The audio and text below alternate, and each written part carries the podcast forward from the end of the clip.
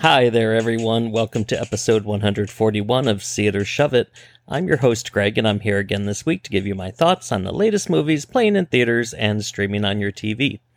Also this week in Oscar Outlook, I look at the state of the races after this weekend's BAFTA Awards, and Be Kind Rewind looks at the best actor winner that you voted for.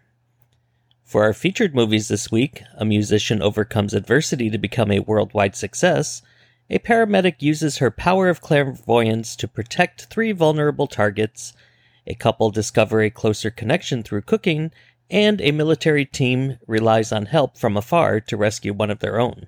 Let's get started.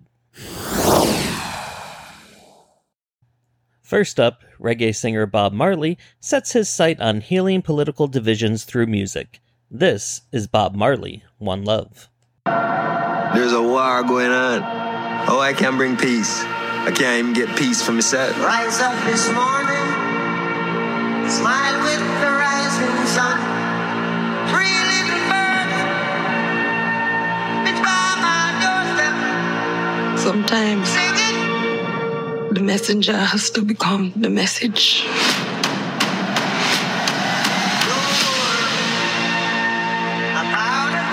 Bob, I know it's dangerous.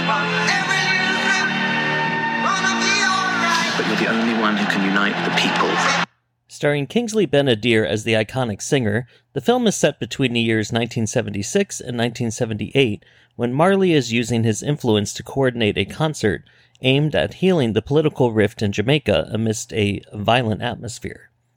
After an assassination attempt that injures both Marley and his wife Rita, played by Lashana Lynch, the family is forced out of the country for their safety. Rita takes the kids to the United States while Bob opts to retreat to London, where he and his band The Wailers begin recording a new album, an album that would become his iconic record, Exodus. As time goes by, Marley's star rises and he becomes an international sensation who uses his platform to spread messages of peace, all while dealing with turmoil within his marriage and professional life. When I saw the trailer for this, I predicted it would be a shove it, and I give this film a mild shove it. Okay, so my initial reaction to this was that it was a mild see it, and that is what I posted on Instagram. But the more I sat with it, between seeing it and writing this episode, the less I liked it. Narratively, the film is really not about anything. It's just a mishmash of isolated incidents that don't connect with each other in a compelling storyline. There's no tension throughout. There's no deep dive into the intricacies of his marriage. It is implied that he has so many children, many as a result of adulterous affairs, but that's not explored at all. There's no consistent outside force that is working against him throughout, and it all seems to be a collection of isolated vignettes of Bob Marley's life during this time, none of which serve a real purpose in bringing a story to the screen. It's almost like the filmmakers were playing it too safe to get that PG-13 rating and leaving out all the juicy details that would have made for a compelling biopic. At the beginning of the film, Marley's son Ziggy introduces it and says that the family is happy with the final product. And fans of Marley may be as well, because it's essentially just a series of karaoke performances. So if you like his music, you'll probably find enough in here to find enjoyable. The performances are all very, very solid, and what caused me to marginally recommend it initially was the performances, especially Kingsley Ben-Adir and Lashana Lynch. But as I was writing this review, I realized that the film really isn't about anything, and that ultimately, I can't recommend it. Having visions of the future, she realizes the danger that is right in front of her. This is Madame Web. New York City is a whole new level of crazy these days. This is an emergency. Get off the train. That man's trying to kill you. Why? Who are you? What is going on? I can see the future. Oh, what the hell? She didn't see that coming? That's not how it works. I've seen that man before. So who is he? Ezekiel Sims. He was in the Amazon with my mom when she was researching spiders right before she died. Starring Dakota Johnson, Madame Web tells the story of Cassie, a paramedic whose mother, Constance, was a scientist who, while pregnant with Cassie, explored the Peruvian Amazon in 1973. searching for a rare spider that was known to have healing powers. After she finds the spider, she is confronted by Ezekiel Sims, played by Tahar Rahim. Ezekiel goes through great lengths to get the spider by overpowering Constance in a struggle that leads to her death, but not before native people are able to deliver Cassie. Moving forward to 2003, we meet Cassie, who is a paramedic in New York City. While on an emergency call, an accident sends her flying off a bridge into the river, where she discovers her secret powers of having visions of the future. One day, she envisions the deaths of three teenage girls, Julia, Anya, and Maddie, played by Sydney Sweeney, Isabella Merced, and Celeste O'Connor. The three are targeted by Ezekiel because he can also see into the future and sees that these three will be responsible for his death, so he goes on a hunt to kill them before they can do the same to him. Can Cassie save them from impending doom? When I saw the trailer for this, I predicted it would be a shove it, and I give this film a... shove it. If you follow movies, you may have heard that this movie is terrible. It's not completely horrible like what people are saying, but it's also not very good. There are some exciting sequences throughout the film that give a good amount of tension, but the film gets weighed down with a storyline that just isn't very interesting. Also, there are characters played by Adam Scott and Emma Roberts who I'm sure connect in some way to the Spider-Man universe. Actually, I just looked it up, and they do connect to Peter Parker. But as a person who is not well-versed in all the superhero lore, I didn't understand their purpose in this film. It's one thing to be an Easter egg for fans with deep knowledge of the history. It's another to have these characters take an ample amount of screen time in a story that has nothing to do with them. And, well, as far as I could tell, it had nothing to do with them. Also, the acting was not very strong. The three teenagers and Johnson strained to show any emotion throughout. Trust me, the trees in the film The Wizard of Oz were less wooden than those four were in this film. And I said it in my review of the film Anyone But You, and I'll say it again here. Sydney Sweeney is not a good actress, and I will never understand her appeal to many people. As I said before, her acting is the vocal equivalent to an eye roll. You hear a lot about people having superhero fatigue at the movies, and this film does nothing to overcome that. One of the final lines of the film has Johnson saying, "The best thing about the future is it hasn't happened yet," implying that this is not the last we will see of these characters. However, based on its box office performance this weekend, you don't need to be a clairvoyant to know that that is unlikely to happen. Next, a couple uses food to connect with each other and impress chefs around the world. This is The Taste of Things.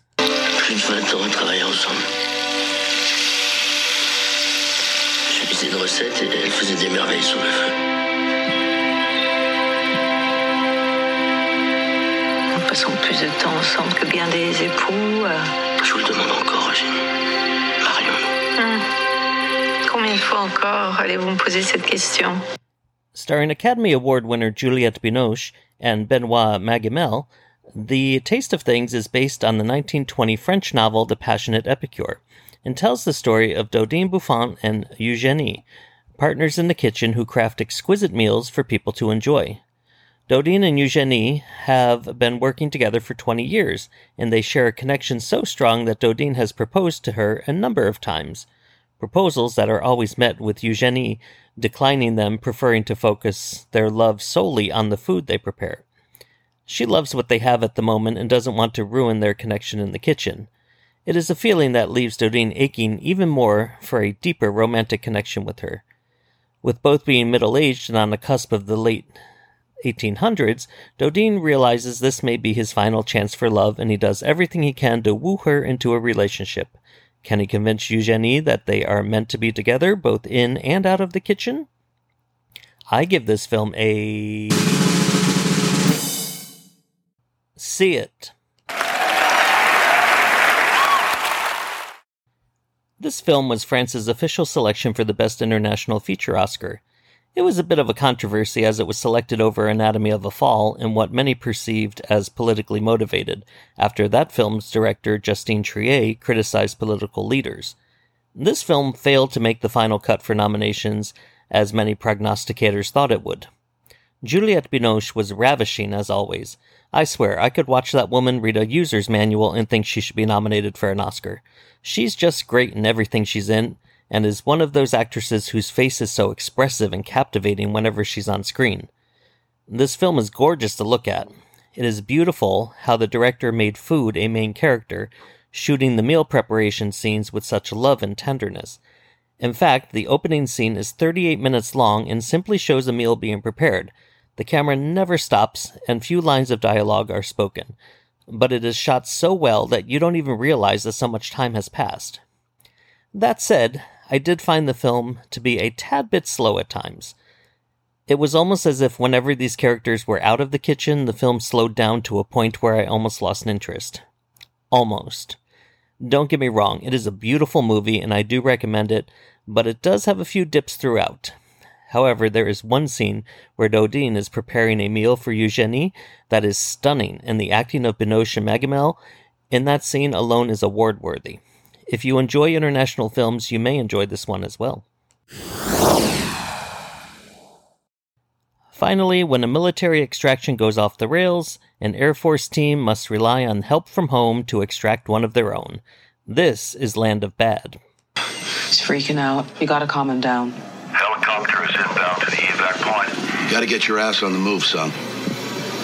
You gotta move, man. Go on, soldier. We are taking heavy fire. Blackbird, can you stay in the area?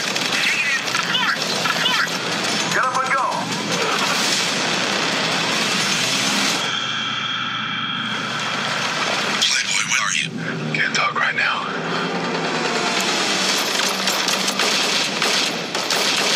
Lost comms. Air Force Sergeant J.J. Playboy Kinney, played by Liam Hemsworth, is a novice when it comes to military operations. He, along with other members of his team, including Sugar and Bishop, played by Milo Ventimiglia and Ricky Whittle, are deep into an undercover terrorist surveillance when their cover is blown and things go terribly awry, leading Kinney to be separated from the rest and vulnerable to being captured and tormented. Back at home, Captain Eddie Grimm, known as Reaper, played by Oscar winner Russell Crowe, is a drone pilot who is tasked with guiding Kinney away from danger both in human form and missile form so that he can be safely rescued and extracted from the danger.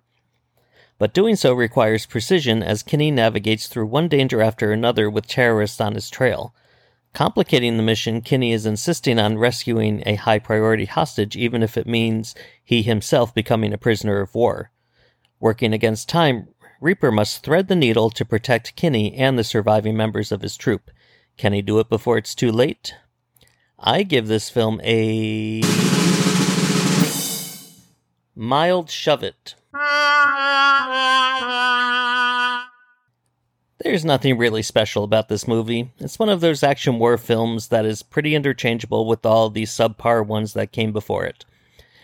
Adding the name actors to it like Russell Crowe and Liam Hemsworth and Milo Ventimiglia did not do anything to elevate this film.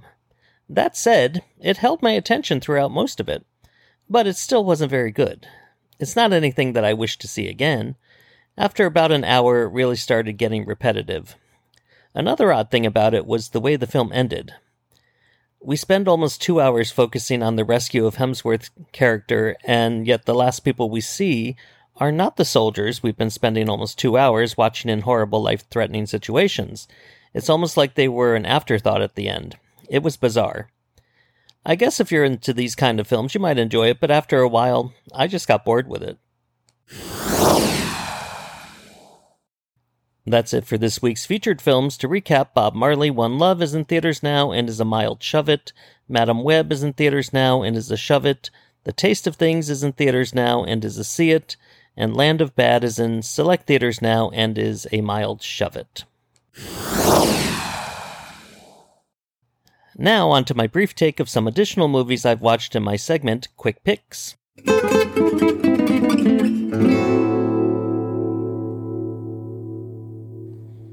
The romantic comedy Upgraded is a predictable love story about a woman who pretends to be a prestigious art dealer in order to live a life of fantasy while traveling abroad.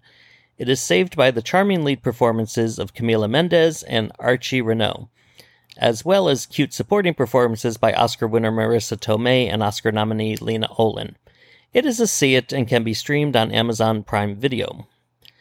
The thriller Altered Reality is about a man who, while dealing with the grief of the mysterious disappearance and death of his daughter, must also deal with a conniving psycho who has infiltrated his family life.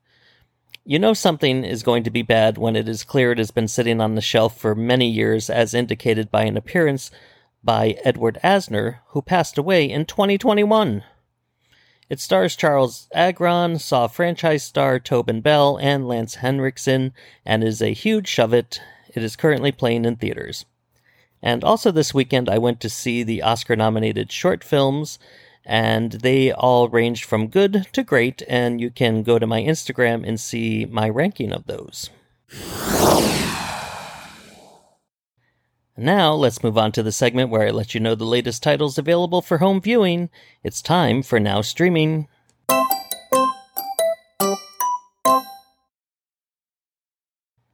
The Pod Generation stars the charming Emilia Clarke and Oscar nominee Chiwetel Ejiofor about a couple who uses technological pods to grow a family of their own, only to face ethical dilemmas along the way. It is rather dull and not very good. It is streaming on Hulu, and to hear my full review, listen to episode 101. One of the more pleasant surprises at the movies this past holiday season was how enjoyable the horror film Thanksgiving was. It gave me vibes of the original Scream film, and I'm glad it was successful enough to spawn a franchise of its own. It is now streaming on Netflix, and to hear my full review, listen to episode 119. And the latest in an endless resume of interchangeable action flicks starring Liam Neeson, Retribution has an interesting concept with terrible execution. It is streaming on Starz beginning Wednesday, February 21st, and to hear my full review, listen to episode 104. Now it's time for a quick checkup on the Oscar races. This is Oscar Outlook.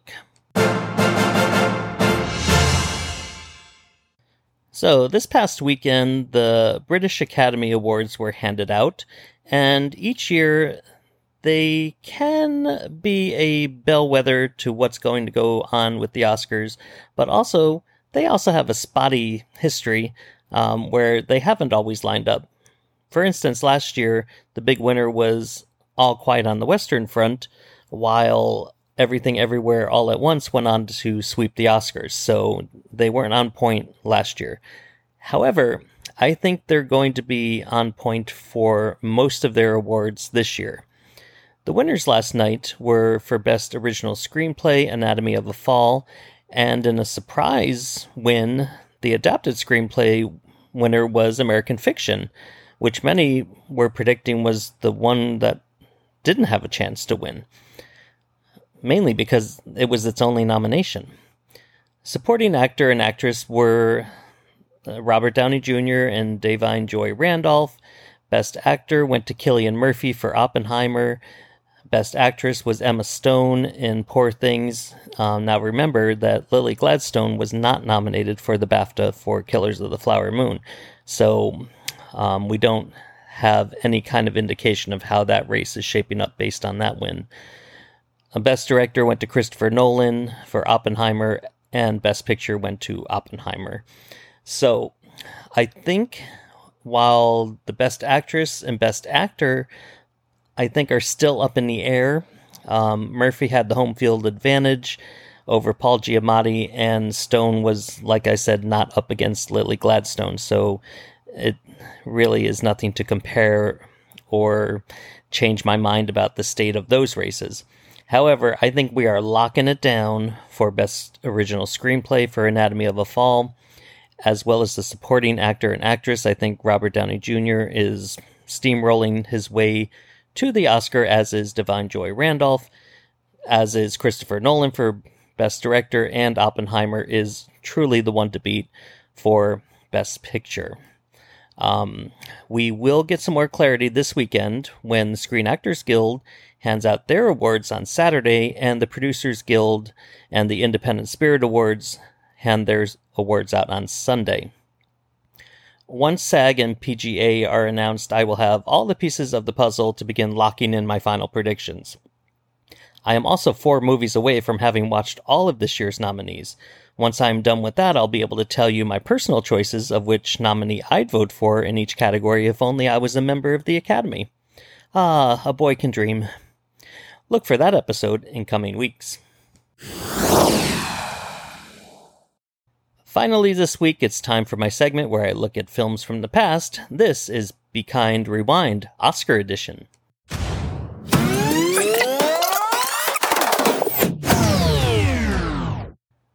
Leading up to the Oscars, I'm focusing on one of my favorite winners of the past that you chose on my Instagram account.